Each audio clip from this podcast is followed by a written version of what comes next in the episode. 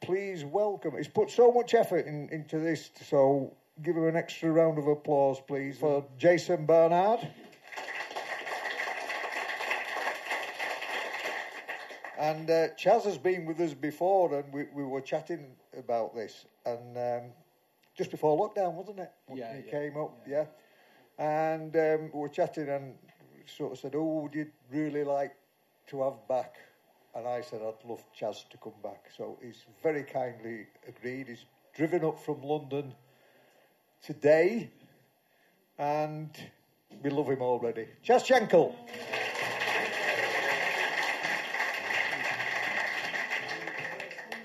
So um, I think one of the themes looking at your career, Chaz, is just just an amazing range of musical styles that you've been involved with a, a, across your career. And be, before we dip into that, it'd be useful to get an idea of, in your formative years, I assume kind of around the 1960s, what were your influences? Who were you passionate about when you got into music? the Beatles, obviously, um, the Kinks. Um, that's when I was I was born in 52, 1952. So um, when I was about uh, seven, um, I started playing guitar, and and then I went on to piano a little bit later, and then I was listening to a lot of uh, records like the Beatles and the Shadows. They they were you know what I listened to and religiously, basically. I loved all that. I loved the style. I liked the Beatles jackets and everything, the, the whole. I bought into it. When I was about 14, um, I was on holiday in, in Spain, and one of my cousins had a little record player, portable record player, and she was playing 45s, and one of them was um, a Lee Dorsey record, actually, um, working down a coal mine, and the B side was Get Out My Life Woman. And I, I had this um, iconic drum intro that went boom, ba, boom, boom, boom, ba, boom, ba, boom, boom. And I thought, what's that? What's that? And it turns out it was the backbeat, ba, boom, boom, boom, ba.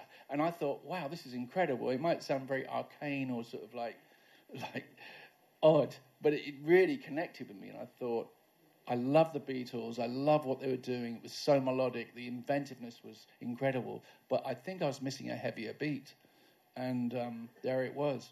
And so that, from then onwards, I, I was really turning my eyes towards America and Afro-American music as much as I was listening to the Small Faces. As that still continued, Jimi Hendrix, all these rock artists, Free, I was listening to, but also um, I was really digging into. Um, I think you'd call it Afro-American music. Yeah. Is that is that like people like Sly Stone and that? yeah, sort of particularly Sly Stone. I mean, Sly and the Family Stone were a huge influence on me. I remember one particular occasion. I'd already started getting into Sly, and um, there was a little record shop off Charing Cross Road in, in the in the West End of London, and uh, you, it was the days where you could go in and ask them to play a 45, and you get a pair of headphones, and you'd sit and stand on one side of the counter listening to. In it actually was a little booth. You'd listen to a record that you might or might not buy, and uh, he just put out a, a single called "Thank You," and um, was it called "Thank You for Letting Me Be Myself"? I can't remember. It was called "Thank You." Anyway, so I listened to it. I didn't really get it, but I thought, well, I better buy it. I better buy it anyway because I'm up here, and uh, I, I paid my money, took it home, put it on my little record player at home. Thought, I'm not sure about this, and played it again. I don't know. Give it one more shot, and I went, oh my god, oh, this is it, the Holy Grail, and in effect, what it was, it was just a, a groove that cycled, but it had everything. It was just the, the light bulb went on, and I thought, I love this, I love this. So then I kind of followed Sly for quite a while, his different records, his different songs, and um, but as I say, it, it was just part of what I was interested in. It was wasn't everything.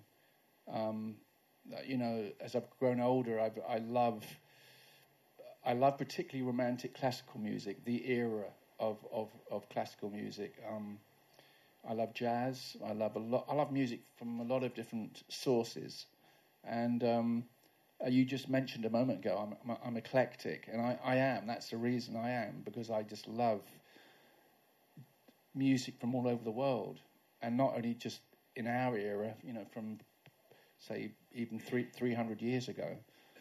And I think what I've realised as I grow older is pe- people, they don't fit into genre. You know, they don't sit into blocks and will only listen to an, a, a certain kind of music. I've never met anybody who just only listens to country or only listens to, um, you know, a genre. We're, we're much freer than that. Those are marketing ploys to, to, to, guide people in a record store. But I think, generally speaking, our, our tastes are really broad. So, and, and that again, that, that range of music mm. is is really fascinating because some of your first recorded work, released on a, I think it might have been a major label, was was what what is known as, as progressive rock, the the band Byzantium, mm. which is a real contrast to the the, the Sly Stone mm. end of things. So how how did that work? How did you get involved, and how how did that progress? I was a guitar player. I mean, I played guitar and piano, and um, I'd met these guys. They were, I would say, more into people like um, Jefferson Airplane and the kind of the more um, hippie hippie culture. I had really long hair then, and, and you know, when I realised there was an issue, was we were playing um, Dingwalls one time, Byzantium, and they were all wearing jean jackets, you know, denim, clad in denim, long hair and I'd just been up to a shop off Carnaby Street, and I thought I'd got myself an outfit that looked like something like Sly might wear, Sly Stone. It, it, it had no sleeves, and it was like white satin with red satin inserts, with all kind of like coloured bits on it, right? And I turned up at the gig, and I looked like more like a member of Showaddywaddy, right? It had nothing to do with Sly at all, and they're all standing there in their denim, and I looked like I was in the wrong venue, you know. and then I realised at that moment, hmm, I think maybe we're going in different directions here, you know. And um, so that led to me thinking, actually, yeah, I, I don't know. We did stay together for, and we made a couple of albums together, by Byzantium. But I was looking for something else as well. Because there's an re- interesting period where hmm. you, you left Byzantium, and there was this moment where I think you, you was it that your parents wanted you to get a, a proper job because you were, things weren't working out yeah. with music at the time. Yeah, that's true. My dad was a you know great man and supported me. I have to say that you know, he he had a garage and he lent my brother and my sister and myself cars, you know, from the age of seventeen. And actually, without that, I wouldn't have been able to travel around and particularly later go and visit Ian, stay late and come back and all of that. You know, a car was actually gold dust to anybody, any young musician. And most people didn't have that. So I was very grateful and, and I was helped in that way by my dad. Um, so, sorry, what was your question? It's more about reflecting on the, the end of Byzantium and, and you ending up having to get a was it John Lewis you ended up working at? no wonder I've forgotten the question. Yeah, I'm still, I'm still, I'm still trying to get over it. Yeah, yeah. No, I did. I worked at John Lewis Lighting Department. It was like, you know, it was like, you know, like an episode of Are You Being Served in there. It was, it was hilarious. You know, it was, um, it was quite a, a gay environment actually. Um, yeah, it was. Um, one day, um, one of the assistants, a girl came up. She said, she said, Chaz, she said, um, Terry wants to have a word with you. And I said, oh, really? And I looked across the, you know, the, above the lampshades, and Terry goes, and I, I, was a bit naive, and I thought he must be talking to someone behind behind me. So I looked, but it was just a wall behind me. So I, I said, I dipped my head, you know, and, and there were many incidents like that, you know, uh, weird stuff going. it was quite progressive, I suppose. Um, and, and then after nine months of being there, my mum um, realised I was I was actually dying on my feet there. You know, this wasn't the place for me. But it was actually a lesson to me. Right, if you want to be a musician, get on with it. You know, because I was still living at home, rent free, but my life was really going nowhere, and that's why they said, get yourself a proper job. And um, other department stores had turned me down, but John Lewis, for some reason, accepted me. And um, yeah, I did my apprenticeship. Well, that, that's where I worked. And then Jonathan Kelly's outside that Jonathan Kelly, you mentioned, Yeah. he, he was a great Irish um, songwriter. He offered me a gig. He had one gig in Dublin, and uh, so that was my way out of John Lewis. And Ju- Just the one gig, not at all. One no, gig. no, just the one gig, and uh, but that was it. I was, uh, you know, I was getting paid, and that was really what my dad, my, my parent, my dad in particular, wanted to see was, well, when are you going to make some money out of this? And um, yeah, So after Jonathan Kelly, there's a there's a moment where w- was it that you were invited to play keyboards with Kilburn and the High Roads? yeah. I mean, so I'm. My parents bought me a, um, give me some money. I bought a Wurlitzer electric piano, and um, and I bought it from Maurice Placquet in um, in Shepherd's Bush in London, and I said to the to the manager of the shop, I said, if anybody needs a keyboard player, give them. And I wrote my number on a little piece of paper, and um, I gave it to the manager. And the next day, the guitar player from Kilburn and the High Roads came in, and he said, "Oh, you know," he said to the manager, "Oh, our um, our keyboard player's just left the band." And he said, "Oh, funny enough, uh, this bloke came in yesterday. Left his he bought a piano and he left his telephone number. So um, give him a call." And I got a call, and the next night, or the couple of nights afterwards, um, the Kilburns, as they were called then, were playing at the Greyhound pub, a, a, a big pub, music pub in London. He said, "Come down." So I said, "All right, thank you." So I went down and watched the Kilburns. Crazy ga- a band it was. It was like I didn't even, even know if I liked it. Actually, it was um, just weird, loud, very assertive. It was like if you could imagine a band in a Fellini movie, they would be the guys. That would be the right band for right. Uh, Ian had a Tommy Cooper fez on. Like the sax player was a dead ringer for Frank Zappa, um, and they all had something strange about them going on. You know, after the gig um, in this pub, and it, it, the, they went down very, very well. Um, I just was sort of in a hypn- hypnotized state, and I went up onto the stage, was going down the, the tunnel that joined the stage to the dressing room, and I'm halfway down there, and the roadie on stage is packing gear up. He says, "Here, mate, where are you going?" He said, "If you want to see the band, go around the front way." I asked Skipper, so I ran off, jumped off the stage, went round the side, the, the doorway next to the stage, went behind the stage, going towards the dressing room, and it's like, it looked like a Turkish bath. I mean, like there was steam all coming out of the room, and there was one guy who, who had his eye on the door, sitting down, and as I approached, he said, "Here, mate, do I know you? Well, fuck off then." that was Ian's opening opening line to me. Right? So I'm standing there like, oh Jesus Christ, now what? You know, I'm paralysed basically. But then when I turned round to leave the dressing room, and then Ed Speight, the guitar player who'd been into the Maurice Placquet two days earlier, said, "Oh, hello, mate, you Chaz?" And I went, "Yeah," and he went, "Oh, nice to meet you." And um, I was invited to a rehearsal the next day, and I, I got the gig and I got the gig on on pi- piano. But they didn't know I played guitar. Well, Ian didn't know, and that was didn't happen for say six months time after that. That um, I, I mentioned, um, hey, you know, I brought. I think I just brought a guitar to a rehearsal, so that was nice. So when did you start? When did you start collaborating with Ian on with his lyrics? So the Kilburns at that point were right, a huge pub band, and but Ian was, I think, was getting tired of it, and also the music they were playing was this kind of hybrid of rockabilly.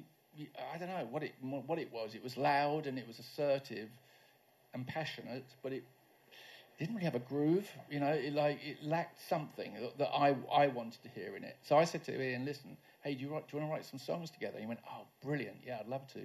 So he stopped taking on gigs, and we started writing together.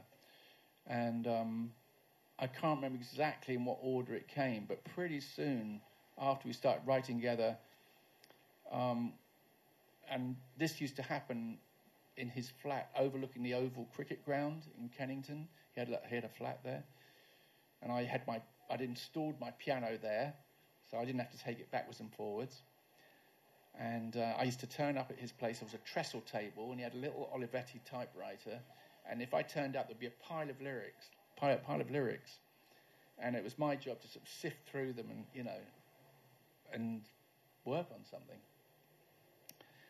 And one day, I, you know, um, and time and time, I'd, I'd come along and there'd be sex and drugs and rock and roll sitting on, you know, on top. And I thought, how do you get a melody out of sex and drugs and rock and roll? It's a great title, but, you know, I didn't know where to start. So I used to tuck it under the other lyrics and, um, you know, and have a go at something else. And, um, and, it, and, then I'd turn up again, there it would be again on the top. And I thought, oh, Jesus, I, I don't know. Just, anyway, one day he, I turn up and he goes, Here, Chaz, he says, uh, How about this? Boom, boom, boom, boom, boom, boom, boom, boom, boom, boom, boom, boom, boom. I thought, well, that sounds good because he didn't usually offer up musical ideas to me. You know, I, obviously loads of lyrics, but not he, you know, he didn't give me lots of ideas like that. So I thought, oh, this is good. Right, yeah, great. Okay, so all right, we need a bridge here. So I, I put in the do do do do do to his lyrics, and um, pretty soon after that, um, well, at the same time, we, we, we, Ian and I had started demoing material um, at a studio in Wimbledon called Alvic, which was run by Al and Vic. Alvic. It's imaginative, wasn't it? anyway, so um, and Ian was playing drums, and I was playing everything else. You know, keys, guitar, uh, guitar, um, bass. Not particularly well at the time. I mean, it wasn't that proficient. And one day, Vic says to us, he says, Chaz, he says, he said to us, he said, listen, I know this great bass player and drummer. Why don't you, you know, they, they're hiring themselves out for sessions. Why don't you give them a go? And we said, yeah, sure. So Charlie Charles and Norman Watt-Roy uh, came down and um, we, we, we rehearsed, um, well, well, we recorded demos of three songs. One was, um, I think it was, I think it was Sweet Gene Vincent, I think so. But one of the songs was um, Blockheads, Blockheads.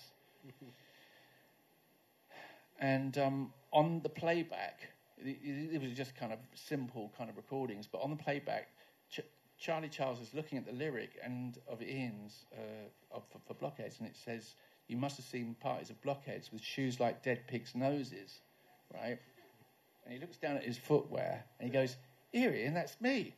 And Norman, quick as a flash, says, "Yeah, we're the blockheads." High fives all around, and the, the lyric, the, the, the, the name of the band has come now from the from the lyric we became the blockheads. And um, but at that point, we, we we hadn't made new boots and panties. We were just that's where we were at. But one of the things we did do was go and record sex and drugs and rock and roll. So we recorded that, and it went did did very well in the indie charts, very well. And then one day I'm round at Ian's place once again writing songs, and Ian says, "Do you want a cup of coffee?" And I went, "Oh, yeah, love one." And he said he put on a record, you know, to keep me entertained whilst he was out the room.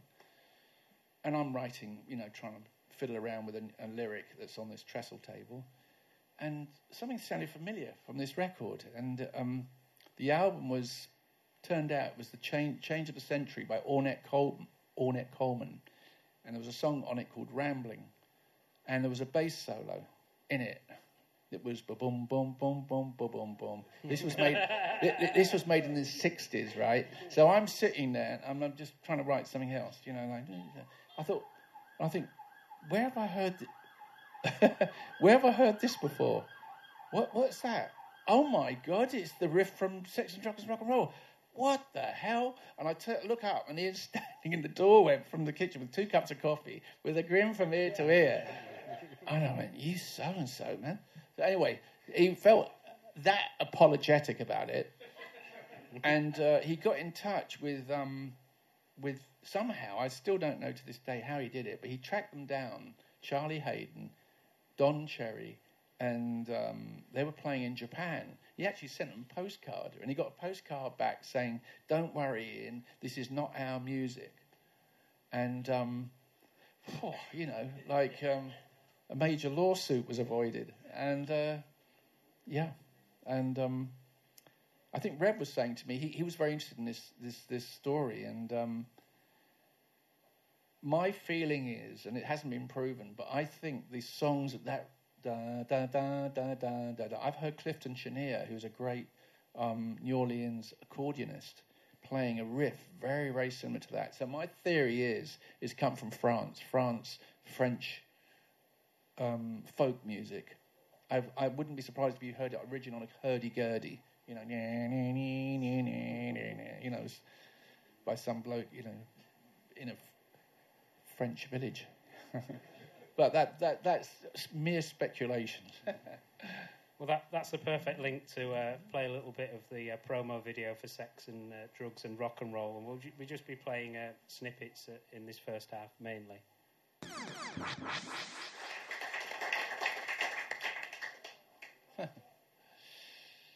and in terms of collaborating with Ian, uh, the the the ideas for the the songs um, seem to come from such a, a, wide range of sources. But um, hit me with your rhythm stick. That came from. Was it apart from um, "Wake Up, Make Love" to me?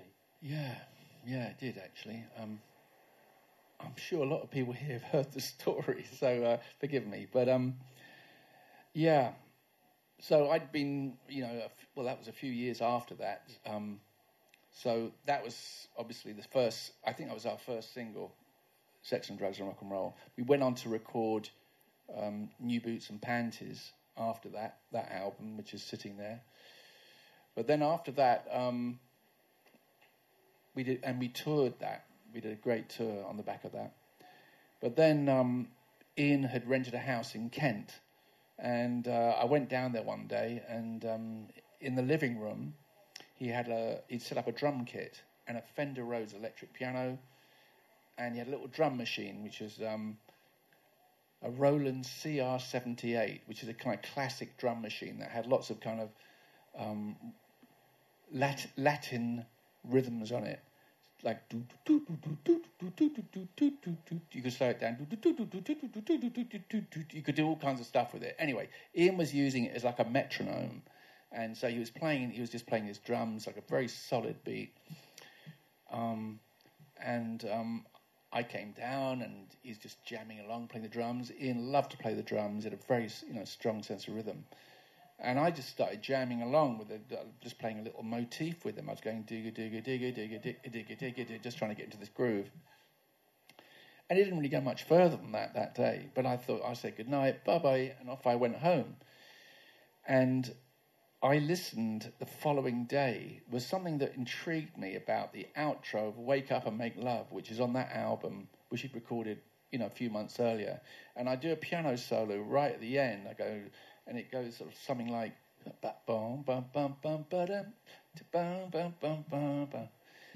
I thought, why do I like it? And I thought, I actually, what it is, it's that little pickup just before I play it. I go, so I thought, ha, if I take that little bap you know, it's like a little thing, and I put it on the front of the riff I had with Ian that I've been playing two days ago at his house. I'll get bap ba digga digga digga digga digga digga and bap ba digga digga digga. So I went, hey, this is cool, you know. So I called up Ian and I said, Ian, you've got to hear this. And he said, yeah, come down. So I went down there and he'd moved the piano. Oh, no, actually, he had an acoustic piano in the garage. And um, so I go in there and he, he'd written out a lyric, very succinct. It was only three verses and a chorus, which was very unusual for Ian because usually it was kind of pages of lyrics. And one of my jobs was to edit it, you know. But anyway, in this instance, it was just three verses and a chorus. He said, I'm going to the house, I'll see you soon. So I said, right, okay. So 20 minutes later, I had it, you know, like just put some chorus, you know, like different chords for the chorus and, you know, and shaped it up. And um, a couple of days later, he invited the blockheads down. We rehearsed it. And then a day or so later, we went, a day or so later, we went to the workhouse where we'd recorded New Boots and Panties and uh, which was Manfred Mann's studio. And uh, we recorded it. We recorded the song, and we did, I think, seven takes of it, seven versions of it. But it was take two that became the that we used as the master tape for "Hit Me with Your Rhythm Stick." Yeah. And and the single got a lot of um, of radio play, and but it, I think originally it was held off before it did climb to the top. It originally it was held off by YMCA, I think. Was that is that the case? Well, yeah, I, I, I sometimes get uh, I forget it, you know, because Well, then Bright Eyes knocked us off. You know, so it was YMCA. we were sandwiched between YMCA and Art Garfunkel, I think. But we, was, we were, the, we were the, the filling in the sandwich, yeah. uh, but we were there for one week, you know, or, or two weeks. But it was just coming back because it was really true. When we were in the studio recording in Rhythm Stick, I, I, I just was convinced it was a hit, and I called my mum up from the studio and said, "Mum, we've just we've just recorded our first number one." I mean, I knew it; just had it written all over it because, in a way, it just brought everything together, you know. Um, and but besides that, we we had a, a fantastic support from audiences, particularly university and college audiences were really behind us, and we were on a roll. So you know, timing was fantastic to you know for, for that record. Yeah. Well, uh, let's play the uh, the official music video for "Hit Me with Your Rhythm Stick." Yeah. And we still play it every night when the blockheads go out, and um, it's developed, it's evolved. In fact, the band particularly Norman Watt-Roy, the bass player, hates this video, just for the record, because it's not in sync with what he's playing. It's not the bass he was playing, and um, it's shown a lot, that one. But, he, you know, so musos are partic- particular about what they, you know, how they're depicted on film. And for a best part, best part of a year, you you were one of the biggest bands in Britain, easily. Mm. You you were selling hundreds of thousands of records. Yeah. I mean, what what was it? Well, it's the obvious question. How was it? Just um, was it? What was it like? It was it was heady. Yeah, yeah. It was it was. You could you could get caught up in the euphoria of it if you wanted to, but you knew ultimately it was a fiction. It's a fiction to believe that you're any greater than any other human being in the world is is a fiction it's, it's, it's a, the competition is created by um, the industry. Um, and it's great, enjoy it, but then move on. And um, so that's my kind of memory. I loved it, so happy it was there, but I don't put plaques on the wall or anything like that because it's you're kowtowing to the industry, you know, and um, yeah, so I don't do that. But I'm very grateful for the um, you know for, that it went to number one. That was fantastic because I I think at the time it was a killer track, and um, when we play it at the at the, at the at the climax of our shows when we play even to this day it, it just gets people off their on their feet and um, I think people remember when where they were when they first heard it like they do when they hear Plaistow Patricia on that on that album you know you know say no more yeah. How did Ian deal with that that fame and, and, and the situation? Because he, wow. he, was a bit of a drinker, wasn't he? Uh, yeah, yeah, but you know, there was a lot of drugs. It was de rigueur to do drugs in the seventies. If you didn't do it, you're the odd man out. Was, you know, I'm not saying necessarily hard drugs, but everybody was doing a bit of smoking a bit of hash or you know, and um, yeah, people were there wasn't the same there wasn't the same sort of restraint that there is now. People are wised up a bit, you know, because they they know they can't carry on living like that um, and live to an, a ripe old age. But um, I think there was a bit of a sort of thing that you know, if you if you want to be a rock and roll star, that you you don't live past about twenty eight, you know, so you might as well get it in. You know, that's there was a kind of fatalistic, slightly that going on. Um, and Ian, I don't want to single him out because look, we're all having a drink, but six o'clock in the evening, you know, he could call me and you know I could hear the tinkle of ice in the in the, in the, the glass at the other end of the telephone, and uh, he would be a different person at that point. He would it would give him Dutch courage. Um, he could also. I've been in. I was in public events with him quite a few times when he would just, you know, be very embarrassing because um, drink would affect him in a way that he, he would he would let out his anger. He could do, and you wouldn't want to be in the firing line.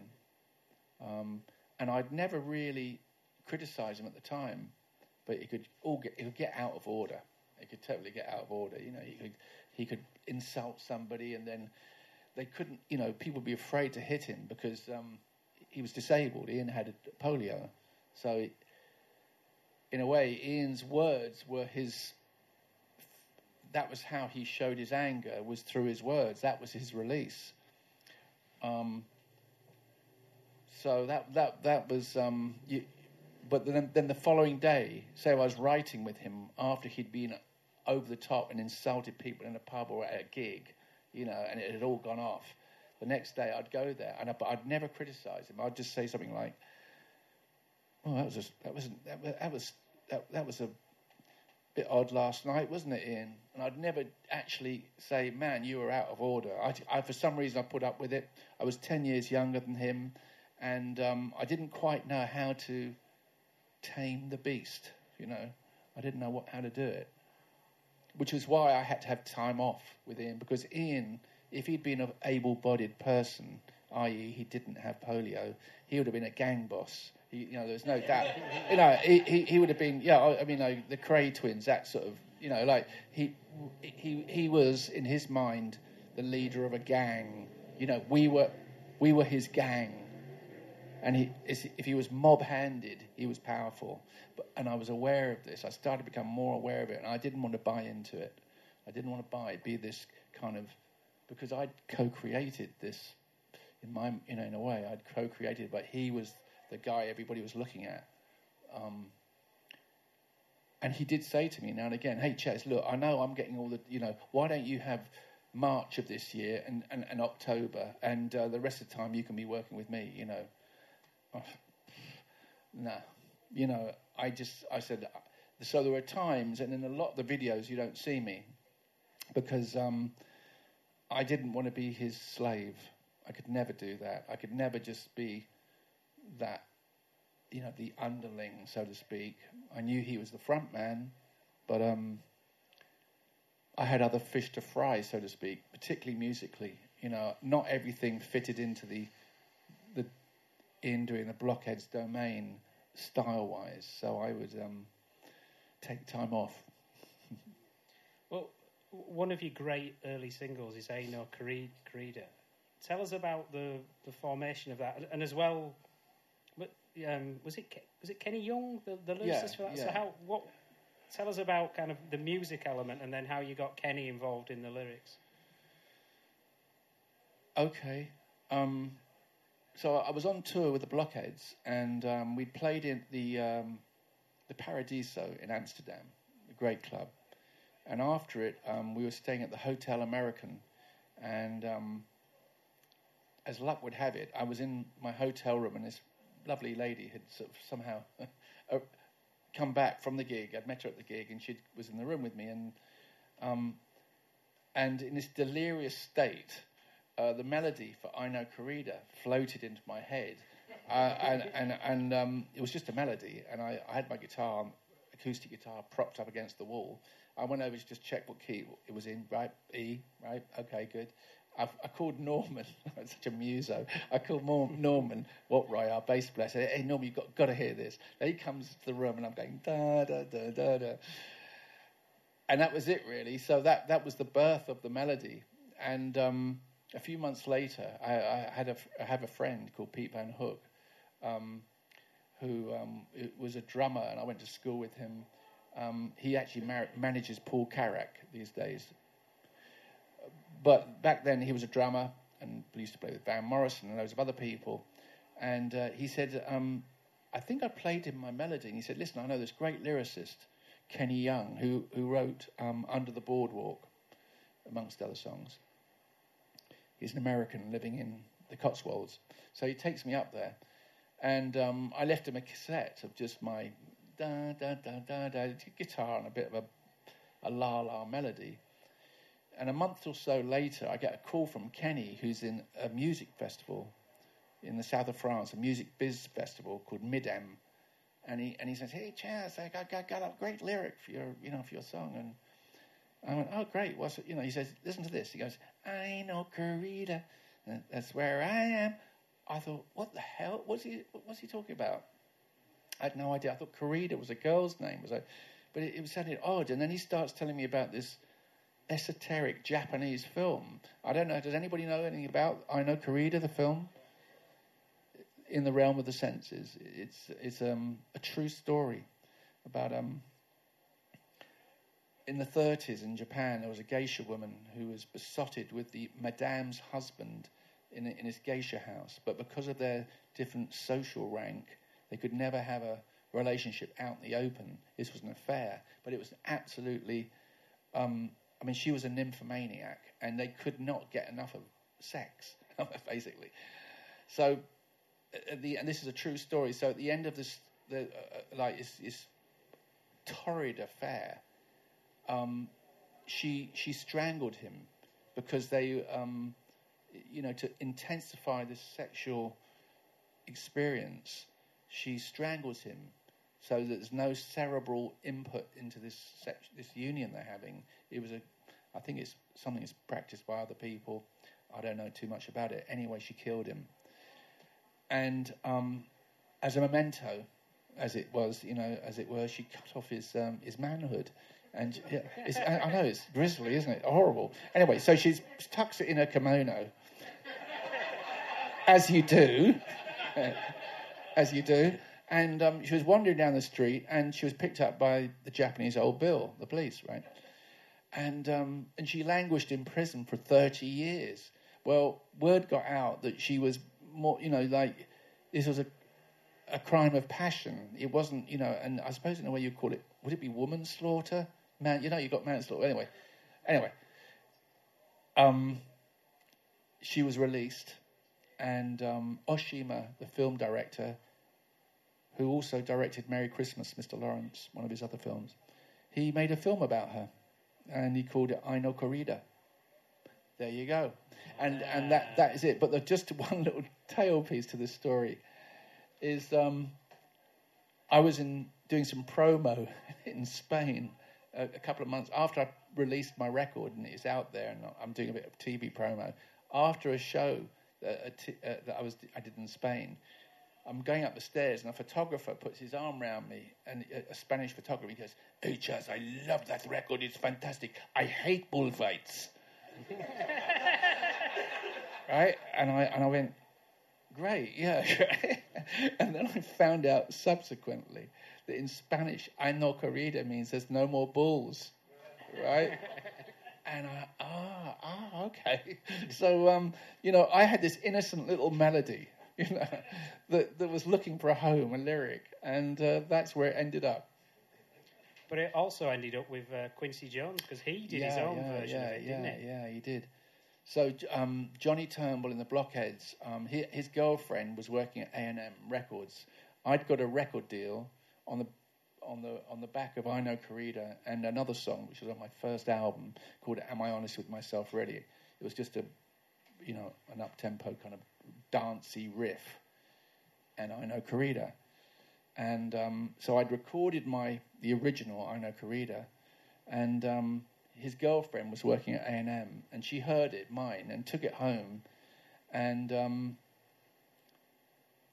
um, they they they had one of their friends was Rod Temperton, who'd been working with um, Quincy, and Quincy Jones was on A and M Records, and he was making his last record called The Dude, and um, so um, Rod Temperton played it to Quincy, and they recorded it.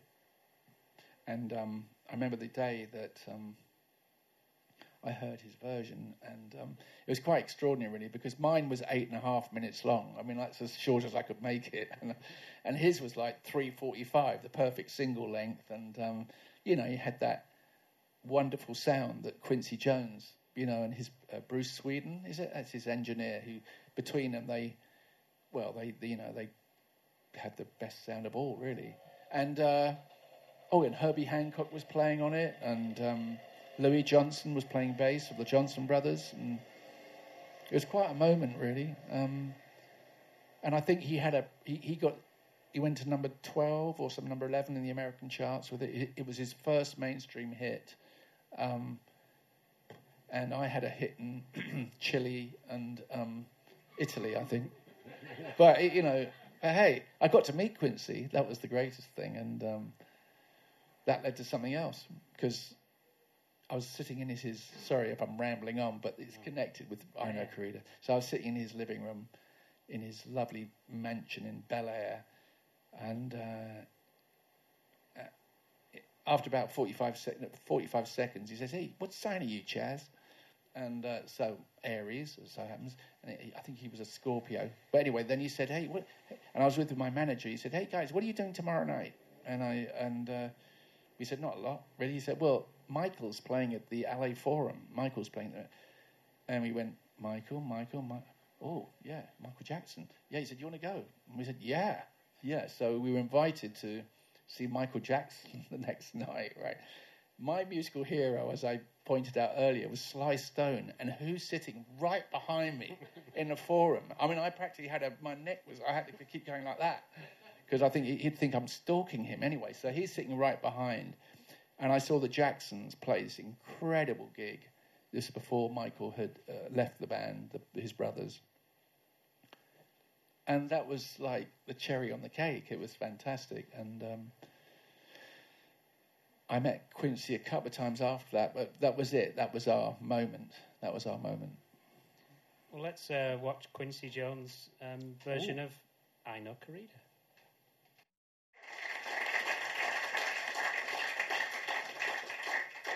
And, and, you continue to have uh, solo success because um, Glad to Know You was a big hit on the, the club scene. And was it? Did you go to Studio 54 as well in, in that? um, I did go to Studio 54. Yeah, I did go to Studio. And, and um, Larry Levan was a big, very, very famous DJ, very influential. And he was playing that song. Um, and I just, I mean, yeah, it was fantastic. But also, he was playing B 52s, uh, Talking Heads, um, Chicago. He was somehow mixing all these tracks in with heavy disco, I suppose, really. Um, but the sound systems in those clubs in the early 80s was beyond. I mean, I'd never heard anything like it. There was sub bass units everywhere you went. it was so loud. I mean, I could be sitting that we could be this close to each other. You could shout, and the other person wouldn't hear you. All you'd be feeling was the bass drum moving your chest muscles. You know, you'd like, mm, mm, mm, you know, and that was it. Um, one of the few memories I have actually, I was, I was it was a Saturday night, and a lady from A and M had taken me down to. I think it was probably Paradise Garage because there, there, was 54 and there's Paradise Garage. They were the two big gigs. It was a Saturday night, and I'd had a couple couple of drinks, and we were in the bar area of this club, and I, I felt a bit weary, so I thought I'll just lean on this pillar. You know, well, you know, I thought it was a pillar, and I just sort of lean against it. But it turned out it was a 30 foot Christmas tree. Right? And this was like well, like ten o'clock on a Saturday Saturday evening, and this, suddenly this thing starts falling over, right? This huge tree, and I, I you know, I felt like going timber. You know, I didn't. I sort of, sort of, whoa, I just had to move back, and this thing comes crashing down, and people are all standing around. I thought, I'm going, who did that? You know, like, like what the hell? Uh, that was one of my only memories of that night, actually. Or you know, my that was one of my New York experiences. So what what led you? Um, I think it. You'll have to mm. correct me. I think it might have been the late 1980s to to move, base yourself in LA and, mm. and do film scores and film work. Um, yeah. So I'd been to LA quite a few times because I was signed to the American, you know, to the American label of A and M, and actually that was a one time it had been Charlie Chaplin's film lot, so it was a big space. Still had his film studios, which they were now using as um, for recording music. So I'd been going there for quite a long time. But uh, my sister Annabel is, is a film director, and I'd done a couple of movies before that. But she got a, a deal with Touchstone to do a move, a remake of a movie called DOA, Dead on Arrival, with um, with Meg Ryan and Dennis Quaid, exactly. And um, she asked me to do the score. She asked me to do the score for the music, so I, for, for, the movie. So I went out there and I spent about three months cooking up the score. And uh, so um, that gave me a taste for living out there for longer than just the odd day, week I'd been out there now and again to go and see the record label. And um, so one thing led to another. My parents were very got very ill in '86. I didn't want to abandon them, and whilst they were you know, still in this world, so to speak. And when they passed, I thought, well, now I'll go to LA, and um, I pursued movies there. Really, scores mainly. It was quite a sketchy time. Um, it didn't happen one movie after the other. I remember doing um, a movie, and then my agent out there said, "Hey, do you want to do Twins?" Which probably everyone must know that movie, but I said no because I said I've just finished. I've just finished making a movie, doing the music for a movie, and that took about a year, and it's it's full on. So I thought I need a break. I can't do this. And that's what I've discovered through life is if you want to be a, mo- a movie composer, you have to do it full time. You can't just hop in and hop off the bus, so to speak. You have to do it full time. But I, I, I thought, yeah. So I once again became the eclectic musician I am, and um, you know, sort of chose what I wanted to do. Um, but I did a, I did do quite a few, few movies. I did K two with Franc Roddam, who'd made Quadrophenia. Um, I did another movie of his called um, War Party. Quite, I did quite a few, few movies, about fourteen or fifteen, really. Towards my end of my time, so I was in LA from '86 to '92. I came back to England to do a couple of scores, the ones I've just mentioned, Killing Dead, and um, I also produced an, an artist in Belgium called Marie-Laure Barrault, who had an album called Turbigo Doos Doos, which not many people have heard, but it was a good record at the time. Um, that was in Brussels. So even though I was based in LA and I'd actually had a, the, the right visa and all that, and I was renting a house, um, I did come back to England. And one, and, and I ended up whilst at my time in LA, I was working with a Mexican DJ. That's where I mean, so movies kind of died down a bit, and I ended up working with a Latino DJ. Um, and one day, I'm sitting in his the back of a garage, which was attached to the house of his parents, and he was the eighth child of this Latino family. And I was thinking to myself, what am I doing here? I mean, you know, it kind of felt weird. How have I ended up here in this little kind of dark room, downtown LA, is this where I want to be? And um, I thought, no, I want to be. Actually, how it came to me, I had these thought bubbles, and the top thought bubble was a, was a chalet, a bit like you get on the Swiss cheese packets, you know, like like nothing more than that. I thought, well, that can't be Montana because I've never been to Montana. I think what that does to me is represents nature, it rep- rep- represents air, you know, and maybe Europe because. Um, and I thought, right, that's it. I've got, I'm coming back. as much as I love aspects of living in America, and this was pre all the, you know, the, the stuff that's been going on in the last few years. This, you know, at that point, it was still quite a quite a cool place to live, really, in a lot of respects. Having said that, I found it difficult to tap into um, to to musicians. I found that everybody was guarding their sort of production groups, and you couldn't. I couldn't find I found it quite difficult to to make connections actually. So there was that was another reason to come back to, to England where I already had very strong connections with Ian, the band, and other and other musicians. And, and you were back writing and recording with Ian. Yeah. So yeah. how, how was it like that in, in in the nineties as opposed to the, the late seventies? What to write in the nineties opposed Yeah, to was- seventies? What was Uh, was was he was Ian? What was Ian like in in that period? Um.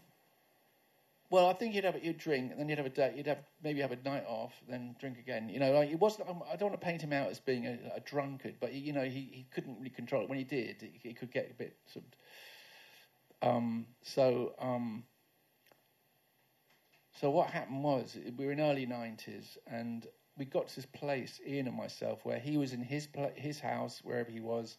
I was in my place, and we weren't exactly calling each. We weren't calling each other up, saying, "Hey, listen to my latest lyric or listen to my latest tune." We'd kind of we we had our patches. You know, we had our. We we weren't communicating like we used to.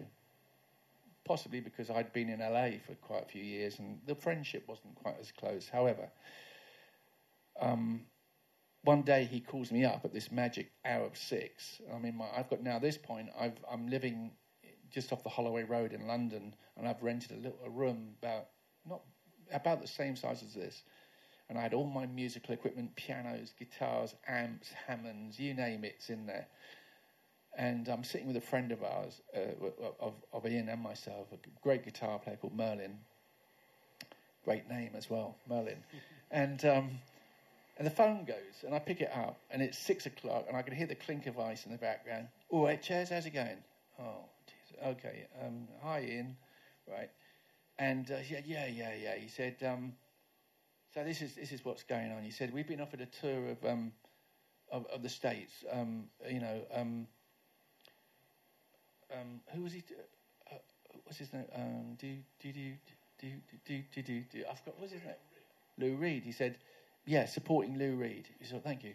It's supporting Lou Reed, and he said, but there's a problem here. He said, there's not a lot of money in it. He said, and we're going to have to share a room. And he said, the another thing is this: is I don't want you sloping off and seeing your uncle. And he, I, I go, what, what, what the hell? And he keeps on talking about, and I'm trying to say as little as possible to give him the hint. I don't actually want to carry on with this conversation. And I, every 30 seconds, I go, oh, yeah.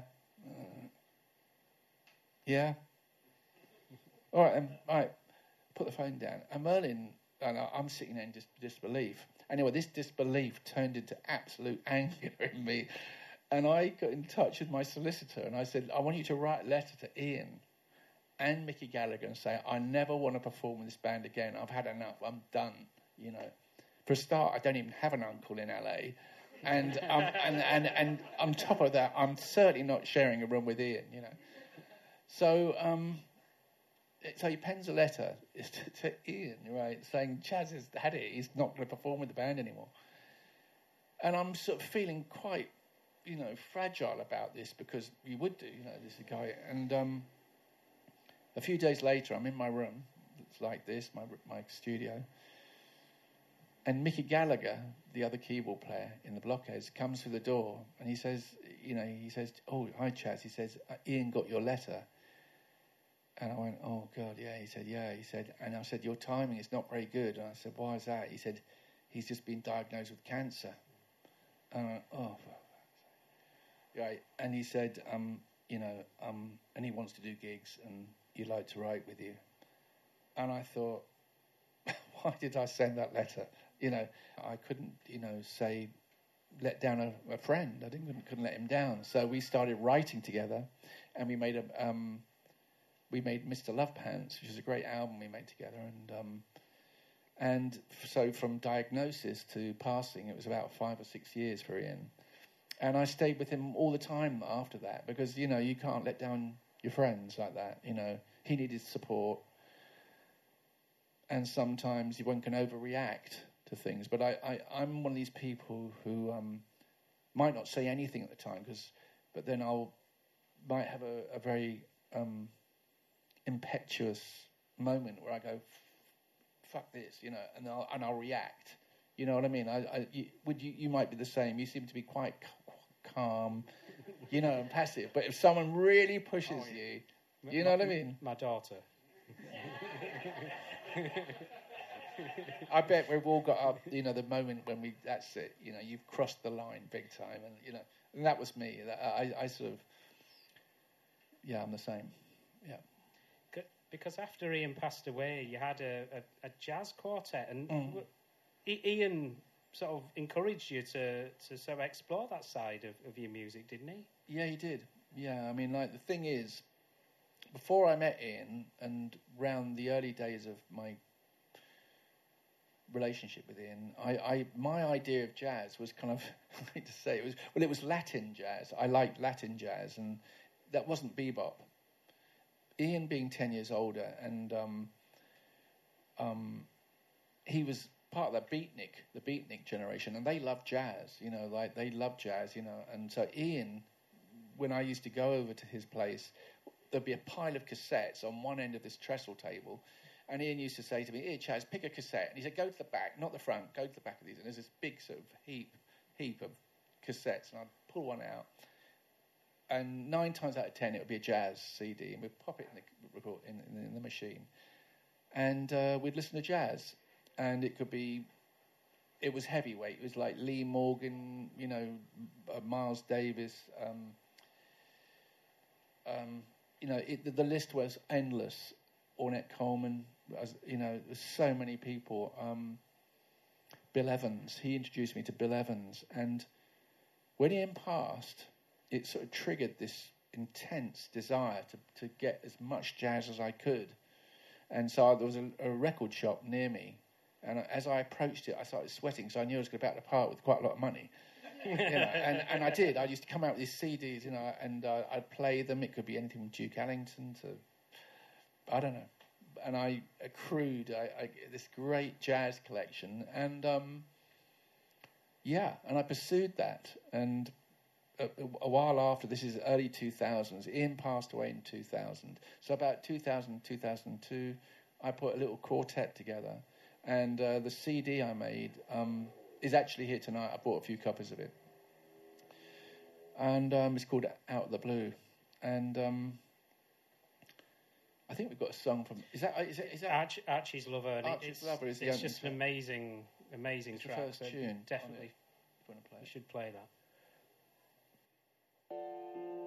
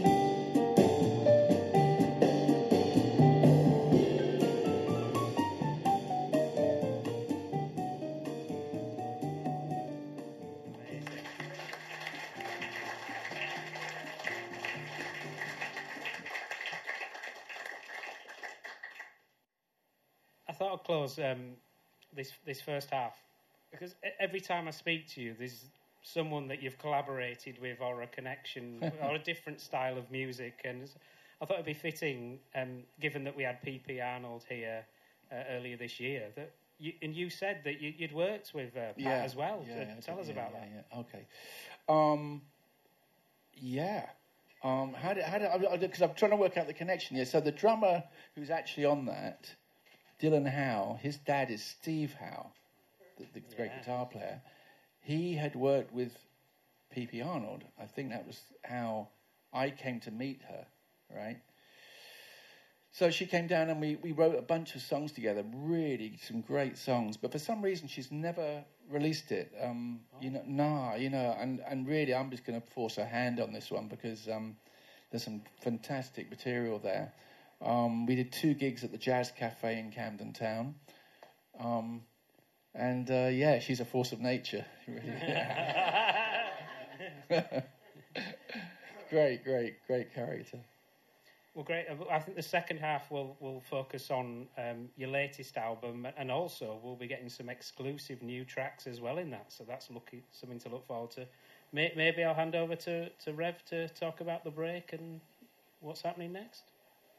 I just want to say, Archer's Lover, what you were just listening to, is the is the opening track on Out the Blues CD. There, it's very right. Sort of kind of it looks, it looks, and it sounds like it could have been made yeah. late 50, that wonderful era, isn't yeah. it? 1959, that year that changed jazz.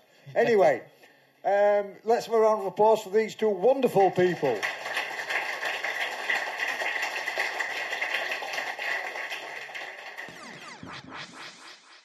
So this section brings us right up to date, and we'll be hearing some some tracks from uh, Chaz's uh, latest album, as well as some exclusives, which is very exciting. I mean, it's definitely worth mentioning the submarine has surfaced because that's the album that you made about 10, 12 years ago. Yeah. So that that's same... that one that no one, nobody wanted. That one. yeah, that one. Not bad though pretty good. But there, there seems to be a, a, little bit of a thread from that album yeah. to, to flow as well, in that there are elements of, of, yeah. of club and house as well as the, yeah. the, the, the funkier side. Yeah. Think? Um, I'm an eclectic musician, and um, I, I think I said pretty early on, as a teenager, what really blew my mind was soul music. Really, that's what did it. And um, and as we know, at that point, actually, late 70s, dance music was seen as a bit of a dirty word. I mean, it still wasn't mainstream. Look at it today. I mean, I'm sure anyone who's got a, a child, you know, has they've gone to a rave at some point, you know, and um,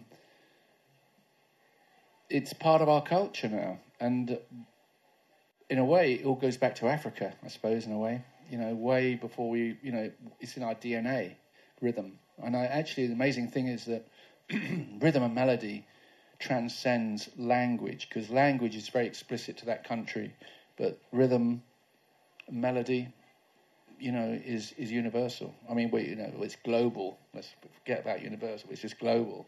We we can all get into it, and um, that record, the submarine has surfaced. Um, I think was on that tip. I mean, left to my own devices. Um, I think I'm also. Um, let me put it like this. Sorry to sort of go from one from pillar to post, but I grew up when in, in an age when technology was allowing me to sort of do a lot of things on my own. Um, you know, like digital technology allowed me to you know put beats together, drums together, and with a very convincing sound. You couldn't really do that in the in the seventies. It, it just got better and better, and so I would construct music a lot on my own and um, and then just maybe find great singers to sit on top of it. Um, and that's really what I was doing on that album. The submarine has surfaced. I'm using. I'm working with six different singers, each of whom is, is really talented in their own way. And uh, that was it. And I did one gig to promote to promote that album at the Jazz Cafe in London, and um, I lost about fifteen hundred quid on it, but it, it, was it was worth doing. Oh, I got oh that's right. I also got another souvenir, which was a frozen shoulder because I was carrying so much gear. I was so wanted to be a good gig. Um, I, I all for for the rehearsals, I must have done endless amount of rehearsal. You know, carrying keyboards, microphones, guitars, amps, you name it. I was carrying it, and I thought I just wanted to prove to myself I could do it. Um, because playing with the blockheads all these years, we've been so fortunate with Ian and the blockheads that audiences seem to go nuts every time. We've never had a, a gig where it's been sort of, you know, that they, they just have really embraced it. And I don't know whether I've had the same confidence necessarily with my own stuff. Um, and I don't know where that comes from. I think it's ego can work in two ways. Ego can make you feel fantastic. You think you're the best in the crowd, and also it can say, no, you're not. So really, we have to get rid of ego and just go beyond that and just um, be yourself. And just like tonight, you know, if you speak the truth, people will listen, and that's all it is really. And so that, but I think what happens with me is I I sort of leapfrog from one whatever I'm doing, which I give 100% of, uh, if, to a composition as I'm doing it, but then I move on. And so, in a way, I have to be sort of supportive of these compositions, going, hey, what about me? You know, um, and um, what I've learned is you don't put all your eggs in one basket. So it's okay being eclectic, but don't put all your eggs in one basket. And I think you'll hear, like in this portion of of this, of this evening, that um, I the different aspects, the different kind of areas of music I'm into, which aren't all jazz. It, it, you know, they, they they kind of they transcend genres. I think I'm a, in a way, I'm a hybrid musician. That I've been very very lucky because um, I'd never recommend this to a young musician to, to take my route. I've just been very, very fortunate um, to be able to do that. Probably through, um, you know, my royalties has given me that space to be able to um, be creative. But I think these days it's you, one has to really be more niche. You have to find where do I sit in the, this whole world of music. But um, I've somehow managed just to, you know, to sort of transcend that, just to do what I want to do. Um, yeah. And so, moving on to your new album and, and listening to one of the, the first singles from mm. that, and that's uh, Bodies Without a Soul, it seems to set a scene, certainly lyrically, where mm. it's got some of the musical feel that you that, that we, we hear on the Submariner surface to a certain extent, but the lyrics seem to reflect the world mm. around us, which is kind of turbulent, but then there's an element of inner calm at, at times as well. But, yeah, I, you, Jason's referring to my new album, which is actually it's called Flow, and um, it was inspired actually by a, um, a book I read by a Hung- Hungarian um, psych- psychologist, and he'd interviewed. It's a great book. I thoroughly recommend it. You, will find it online called Flow, and um, what he did in his research was he, he interviewed hundreds of people and he wanted to find out when they were at their happiest. And it turned out that when you're in the flow, when you're just in the middle of doing something, you're happiest. And it could be, you know, um, you could be an athlete training, you could be a musician, you could be a physician, you could be all these kind of things. But people, when they're in the flow, are at their happiest. Um, and it was an important thing for me to remember because if you're recording like I am a lot of time, one part of you might be thinking too much about the end result rather than living right in the moment. And um, it allows you to flow more. And I think I, am going to paraphrase his last sentence because I can't remember exactly what he said, but in his book, he ends up by saying, if you combine your flow with a with with the flow of um, in a positive way with the um, the energy of the planet, then you're doing the right thing. So if you can do it in a and be of service to the planet, to people, you couldn't live a better life. And so that's what inspired it because there's so much negativity that's presented to us, particularly by mainstream media, all the time, and the fear and you know all that, and lies, etc., etc. But there's a place within us which is untouchable from that. It's peace, it's quiet, it's silent, and I, and I, and I think that place we can all go to and just feel free. You're, you're, you're no longer subject to these these negative energies. And um, I think that's what I was trying to express on this record. Um, that's something I've really felt. I mean, some people call it meditation. I don't know. You know, I think you can feel it if you just go into nature. Um, you know, you often feel this, you feel great. But trees don't say to you, well, you feel great because of this. But they're actually giving out chemicals. There's reason your, your body is feeling great, you know, and you just feel relaxed. And and I think that's. I'm not there all the time by any means, but I'm, I'm aware of that. Just to stop thinking, and you'll go to that deep place that we all have within us that um, is calm. Is calm, and I think from there it's a good place to activate your energy from. because you're bound to make better decisions if, if that's your if that's the bed of your you know the kind of your default position. If that's your default, then you're going to have a good day.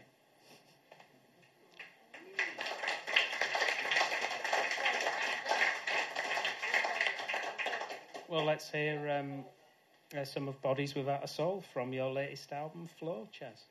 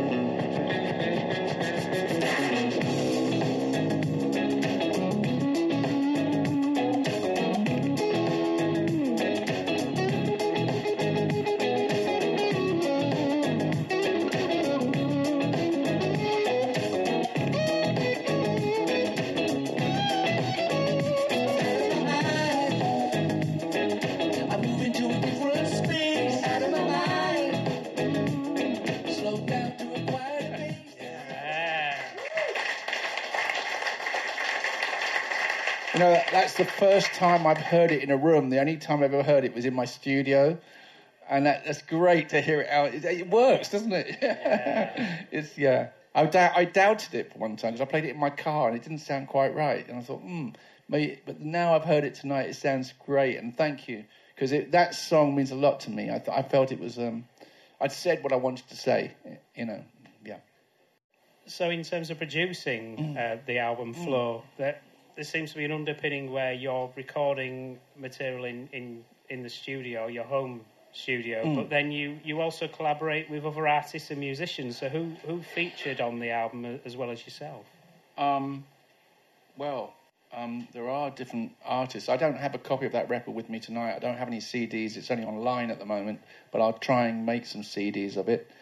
Um, the uh, who's on it? Well, there's um, there's a, singer called Andy Kane who's in it. He's a great, great singer. He, he, he's a, I'd say he's more of a session singer, but he's singing. Um, we wrote a song together. There's a girl on that song we've just heard, Bodies Without a Soul, Cherry Cameron. I've worked with her before, and she's also working on another song on this album called "Move Into the Light." Um, she's singing on that. Um, there's a great singer on it actually called Melody Palmer, who um, he, um, meet, he's singing a song that we co-wrote called "Meet Me in the Middle." Um, who else is on it?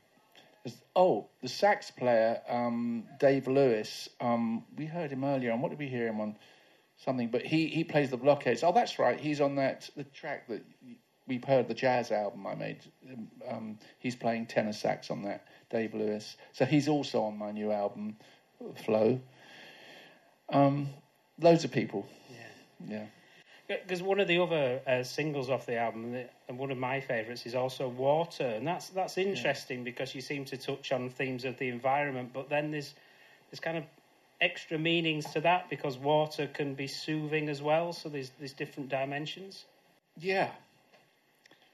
I mean, anybody who's taken a shower, which is probably most of us, right? Nearly everybody would have thought, um, would have experienced this amazing feeling of. when you have a shower, you know. So I was just thinking one day, you know, what about the sound of it? It's, it's actually very soothing. Um, also, it just we often think that you have to internalize and, and, maybe sort of do what we've just been talking about, meditate, so to speak, so to speak, to um, find your inner peace. But also, it can come from outside. You might water just on your body is a healer you know, it, it, you know, um, and I think that's what I was referring to. Water is the opening track on this album. Yeah. Well, let, us hear a, a bit of a clip of it then.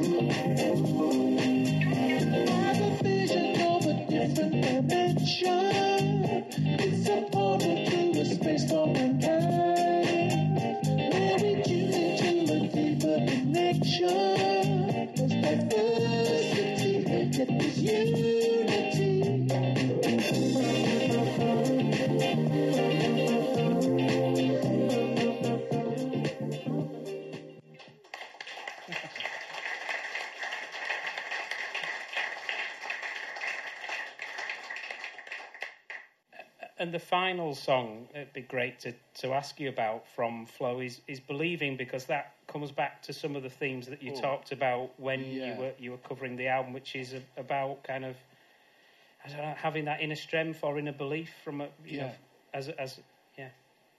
You know, it's funny because um, I worked on a movie a little while. I worked on a movie a little while ago, and the director I sent it to the director thinking that he might really get into it, might might want to make a video of this song, Believing and he's thought belief is a very dangerous thing, you know. And I think he was talking about when you just believe something because it's put in front of you in a convincing manner, like propaganda.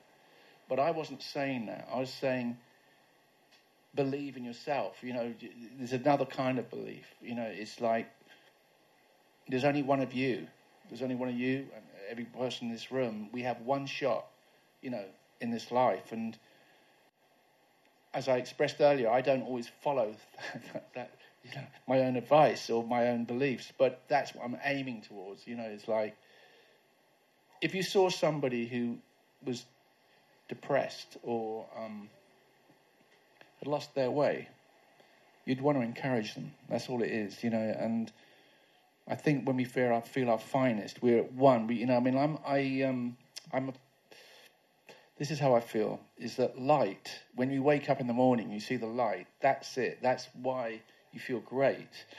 And I, have come up with this expression for myself: is don't squander it. Don't squander the light because that's why we're here. You know, it's the it's the first thing we see in the morning, and then when it starts to fade, we, you know, yeah, we go into the into a dark space and it's nice and cozy, but it's the light that get the, that we need. This whole, you know, without the sun, we wouldn't be here. So light's so important. I think that I can't see in people's brains in this room, but I'm sure a major part of it is light.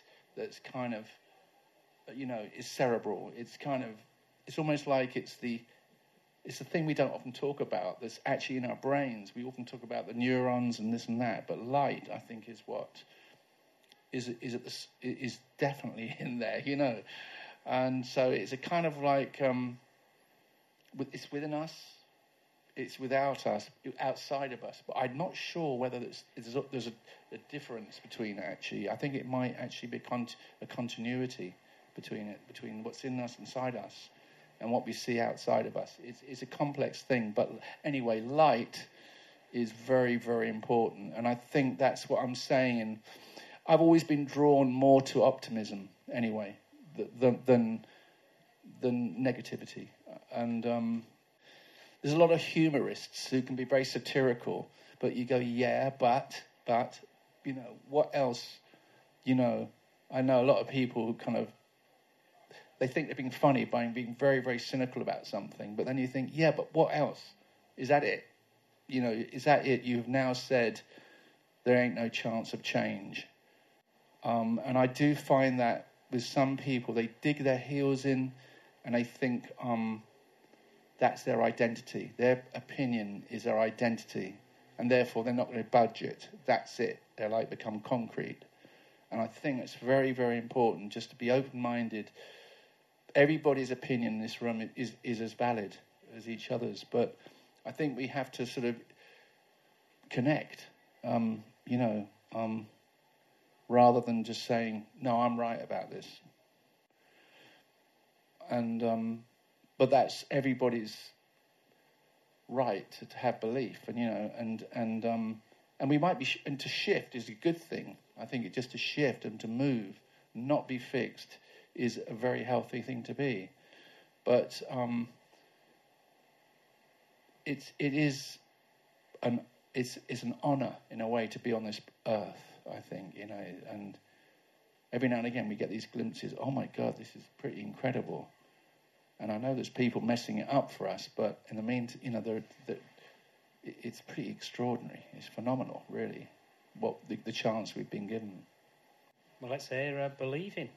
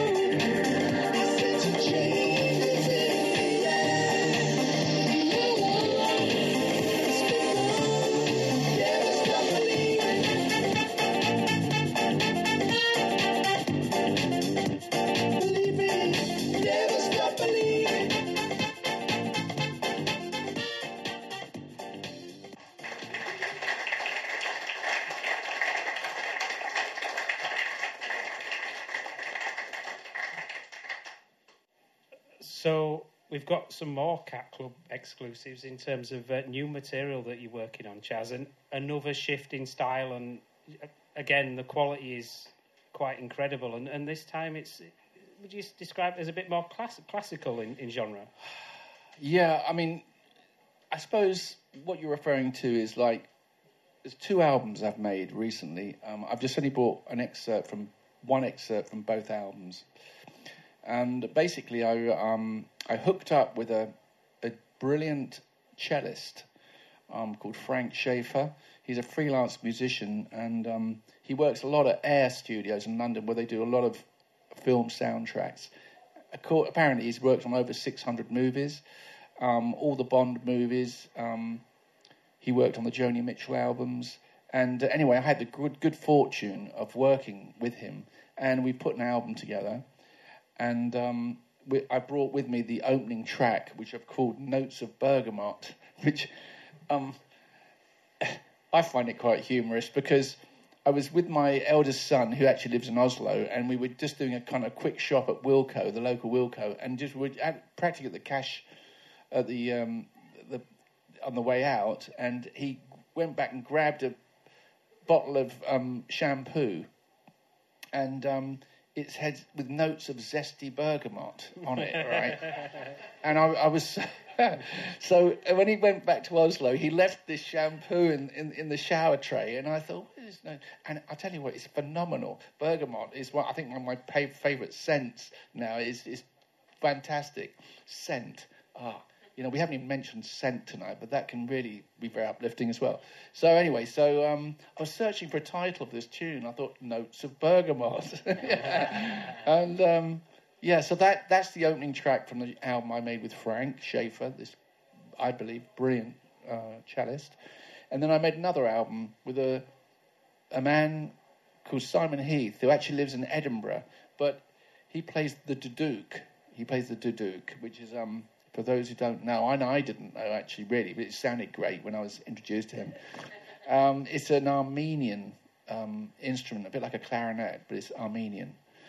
And uh, so we set about out, and to be honest, everything has gone backwards and forwards as files, audio files. I've, I've met him once, but we made an, an album. That's the, the, phenomenal thing about the age we're living in right now as musicians.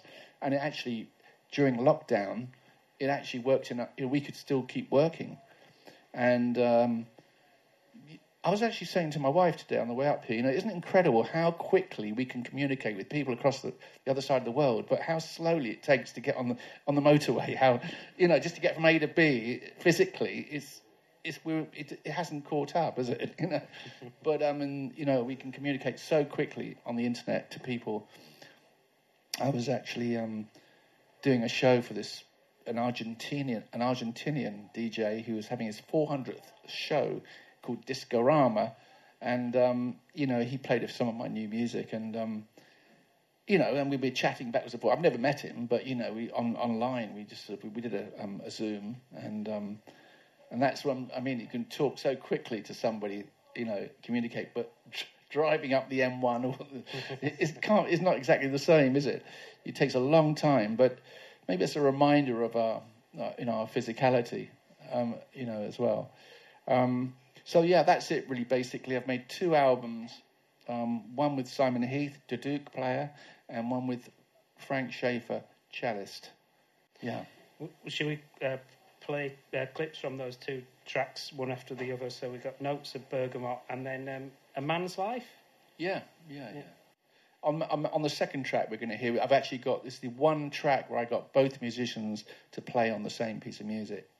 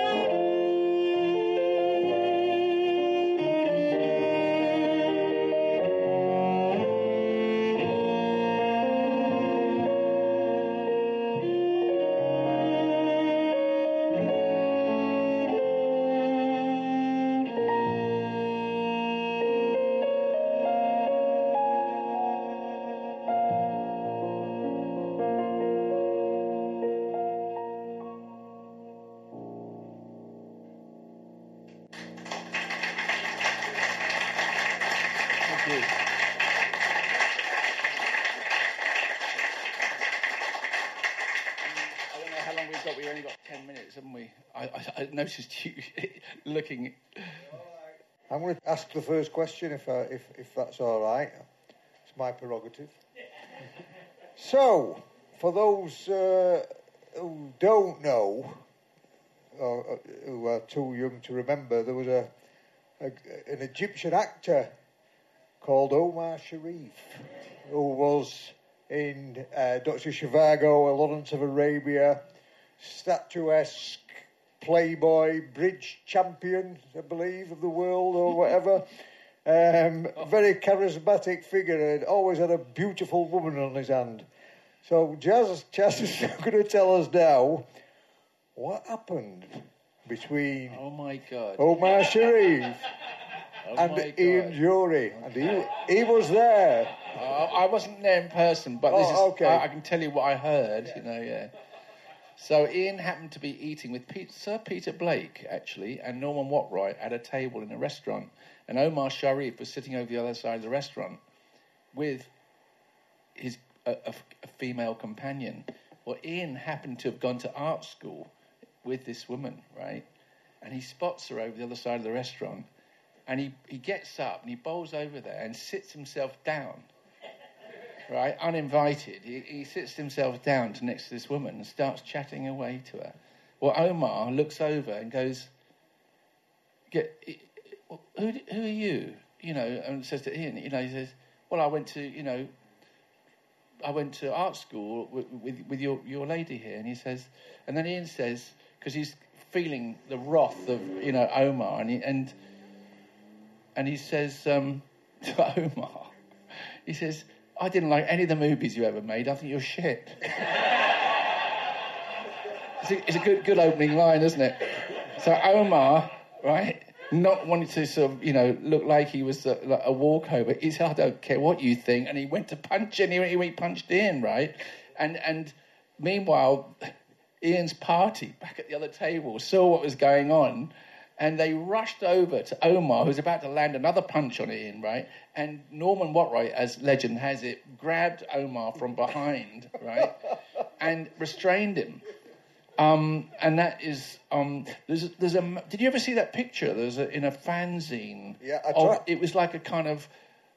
Um, I tried to download it, but its quality is so bad. Oh my god! So somebody has painted this moment, but in neo-realism.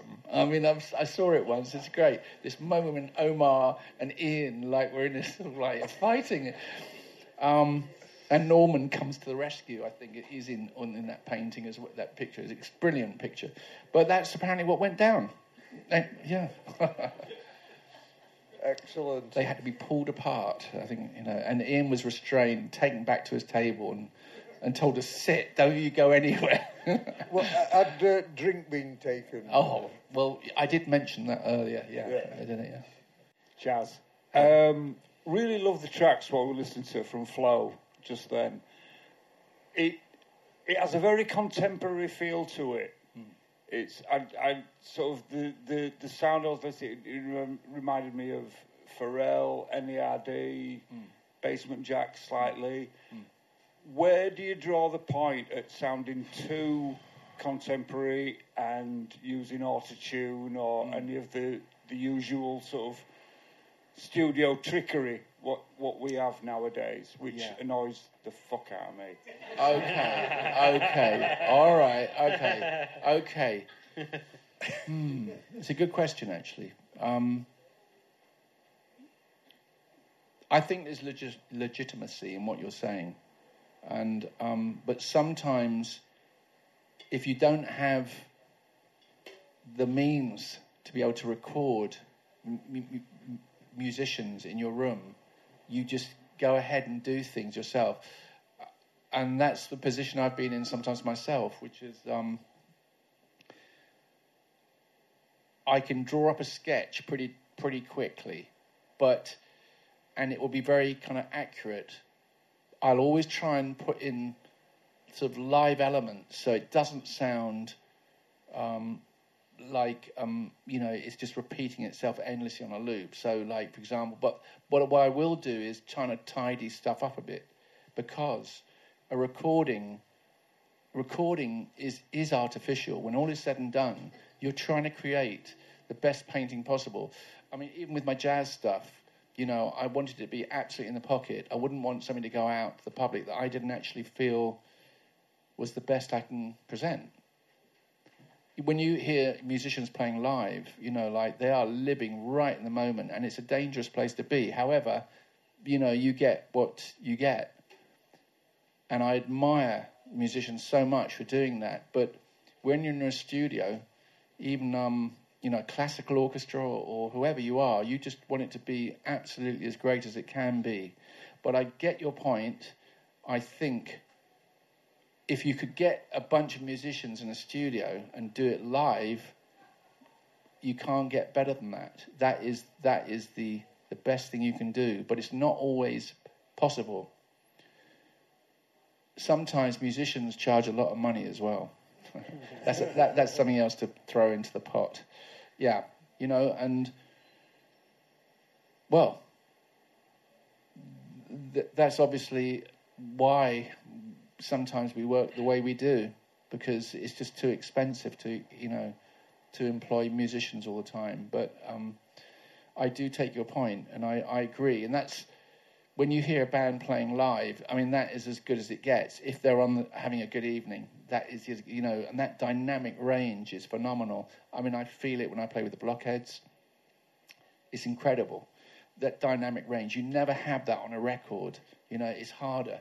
You might be able to capture magic performances if, you know, I mean, we know that with Miles Davis and, you know, certain people just have captured iconic performances. Yeah, but you have to be really at the peak of your game to be able to do that. You didn't mention drugs, all sex, or rock and roll. Anybody else? Simon. Ah, Simon, and pass it on to uh, our good friend here. I'll just start by saying I think what you're saying about um, belief and propaganda is really on the on you know on the nail because that's how people like Donald Trump got where he is and Nigel Farage, etc. They don't change. No. Anyway, back to reality. Um, Have you have you ever watched Jimmy Dore on YouTube? no. You should check him out because he talks the truth. Jimmy Dore How is on you, how do you YouTube. spell the surname? D O R E, right, okay. and you know, like I can't watch mainstream TV. I just No. don't believe a word they're saying. So. No.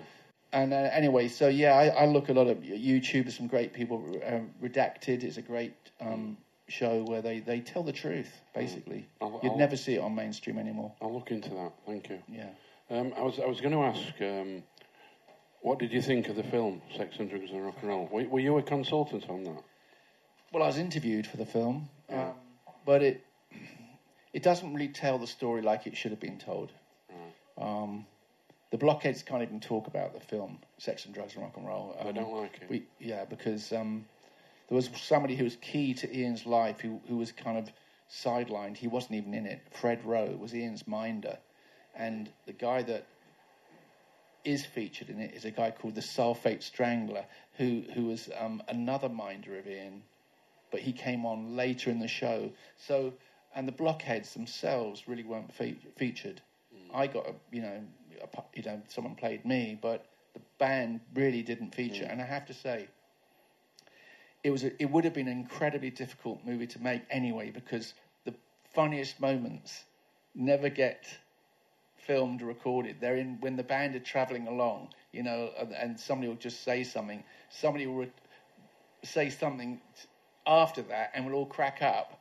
And um, it's that group banter Yeah. that was missing in that film, really. The off the record kind of stuff that, mm. that you want to really. What What did you think of Andy Serkis as, as Ian? I think he did great as mm. as an actor. He did fantastic. He studied one gig of Ian's over and over and over again, and um, that's what he did. Yeah. Yeah, thank you. Strangely, this is not the question I was going to ask, but strangely, I knew Spider's son, Fred, Oh. And I didn't know he was Spider's son until one night we were talking about me being in a band, and he said something about Spider, and my jaw just dropped. I've known him for years, and I didn't know that he was Well, you know, Spider's Spider's son. not very well, is he? No, Fred died just a, a few weeks ago. He died. Yeah, yeah, unfortunately. Um, what I was going to ask was Bodies Without a Soul. Um, when you were talking there about contemporary, that sounded to me very Brothers Johnson. so going back to your Sly Stone, was wow. that? Wow, yeah. Did you think that was? Did you mean it, or was just it was there? You know, I don't think any artist is free of influence. You know, we live the age we do, um, but what I do try and do is mix it up. So I'm, I'm, if I think I'm copying anybody, I'd stop. I'd quit. I didn't mean it in a bad way. No, no, no, it's it okay. But I, I get your point. But the moment I think I'm, I'm a facsimile of anybody, I quit because what's the point? You know, so it has to have your own spices in it. But it had that groove. It had that Yeah, Brothers well, you know, thing. Rhythm is universal. No one owns it. You know, you Marvin know, a beat, a family beat's going on. It's just, it's like a train. You either hop on it or or not. You know, it's always there. Rhythm. You know, um, and that's all I'm doing is just connecting with it. Really. Yeah. Yeah. Yeah. Hi, Chaz. I really want to know what a pig snout shoe looks like. Really. yeah, what are they? Does anyone else know what a pig snout shoe looks like? Yeah, they're kind of like that. They, they, they sort of like have a. They, They're they not had a particularly phase in the attractive. 70s, didn't they? yeah, they did. Yeah, I remember that. The Cornish Yeah. pasty shoe, thank you. Yeah. Thank yeah, you. Yeah. And can I also say, I love your album cover for Flow. Thank I, you. I don't know where is it? Um, Well, what? Oh, um, yeah. What it is is I got obsessed with working with felt tip pens. I shouldn't admit it because it's not really. What's the word? It's not really legit, is it? I mean, however, um, yeah. And I just um, and I was trying to come up with something that re- represented flow, like a kind of um, So you're true. yeah. Yeah, I, I've got. I did tons of them. I mean, over about a six-month period, I couldn't get enough of it. You know, I was buying tons of felt tips.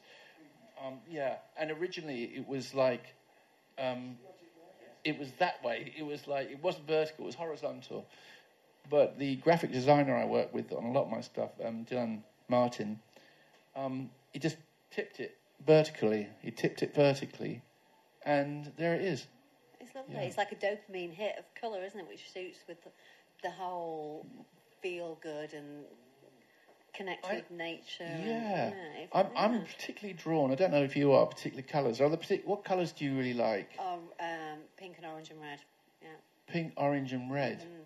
bright. So they, they bite with each other, Yeah, don't yeah, they? and, and I love that. You know, I mean. I'm, I'm take tons of photographs of flowers, but I always try and get one in front of the other. Like it, it, it could be an, an orange flower with a pink something behind it. Yeah. I never just take one on its own. It has to be that bite between the colours, and you know, And w- one final question: yeah.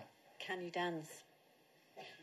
Pardon? Can you dance? I'm, I'm just really curious Well- because your music is so dancey, Yeah.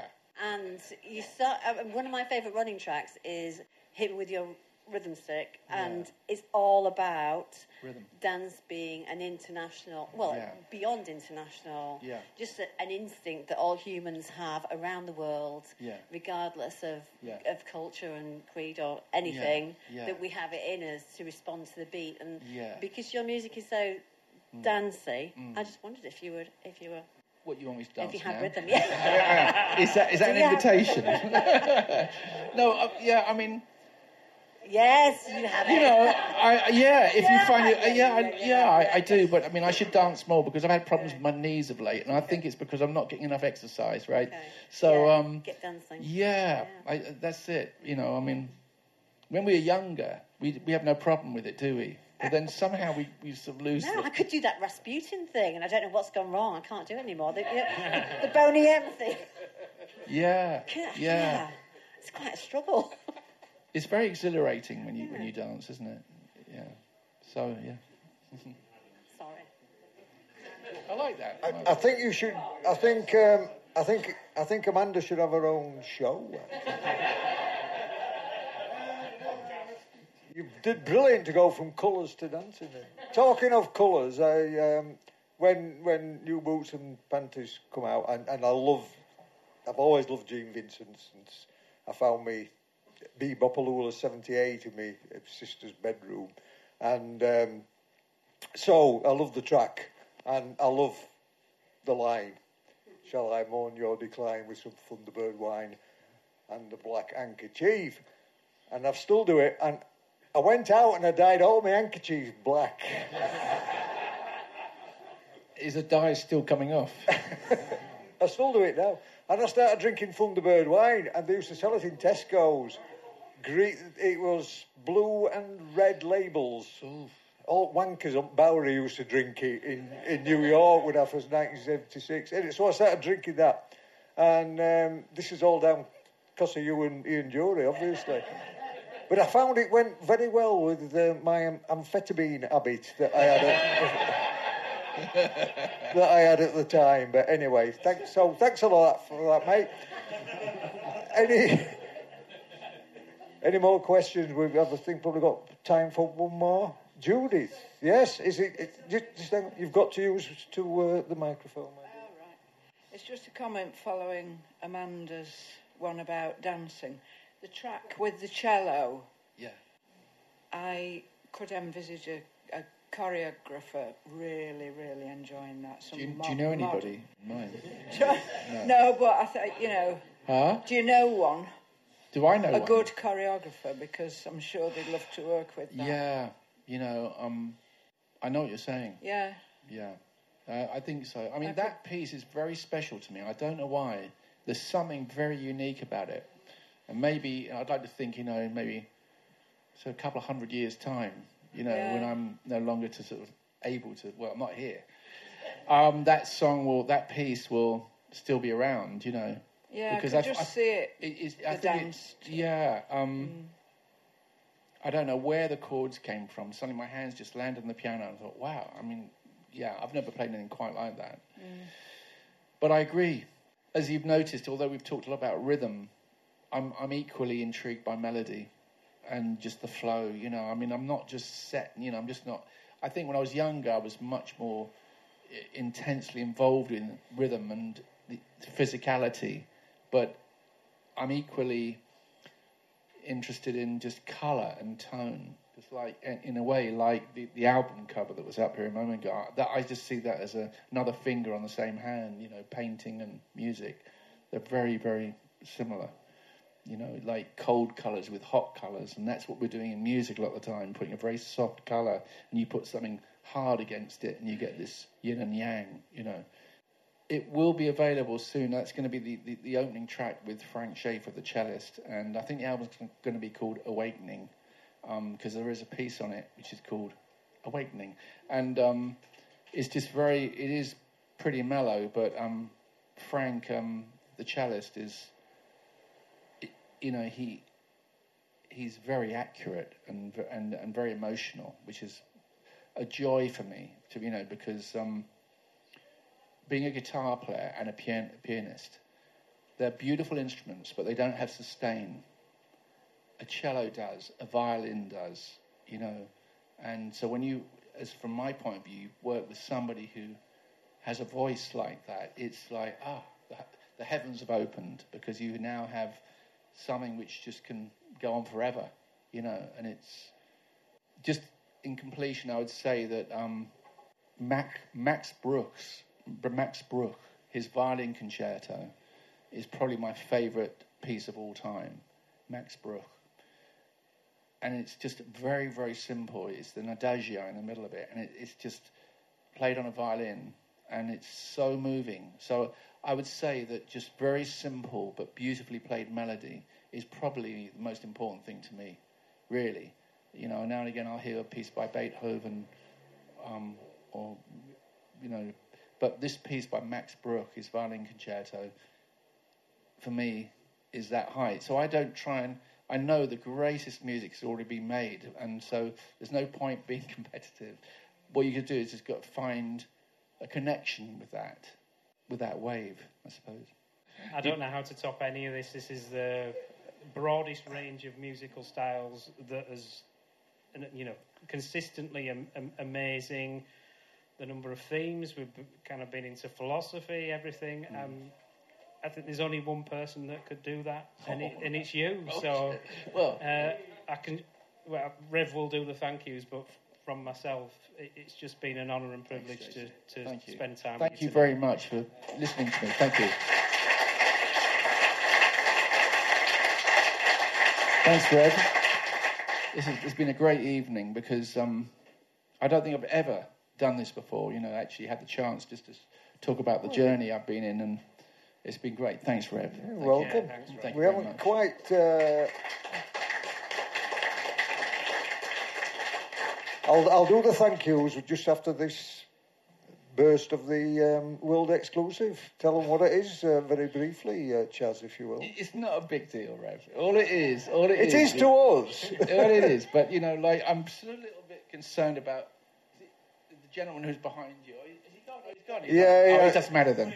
No, oh, wait, what about him? Because yeah, as I do work with beats and that kind of thing. My both my sons are DJs, and yes, I am influenced by what they're doing. But I think it's cool. I love what some of the youth are making, and I don't think we should just get caught. Oh, you can only do it this way, or you can only do it that way. I think we have to be open, and that's all I am really. And I try to do the best thing at the time and you know, and that's it really. Um, so this new last piece is basically just a rework, but a dance version of um, Ai No Corrida, but not, it, but 23 style, 2023 style.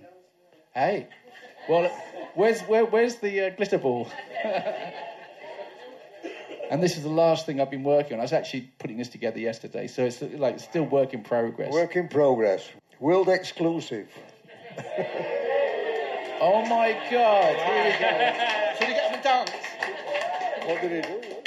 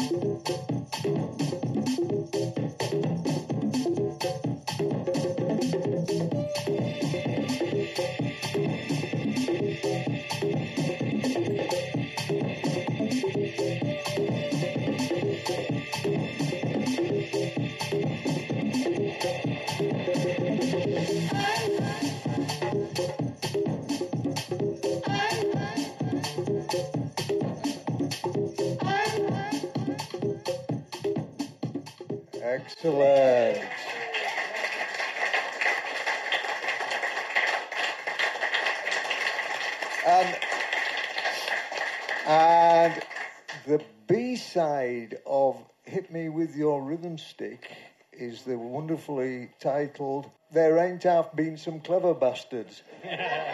we we've had one with us tonight. Cheers, Jenko!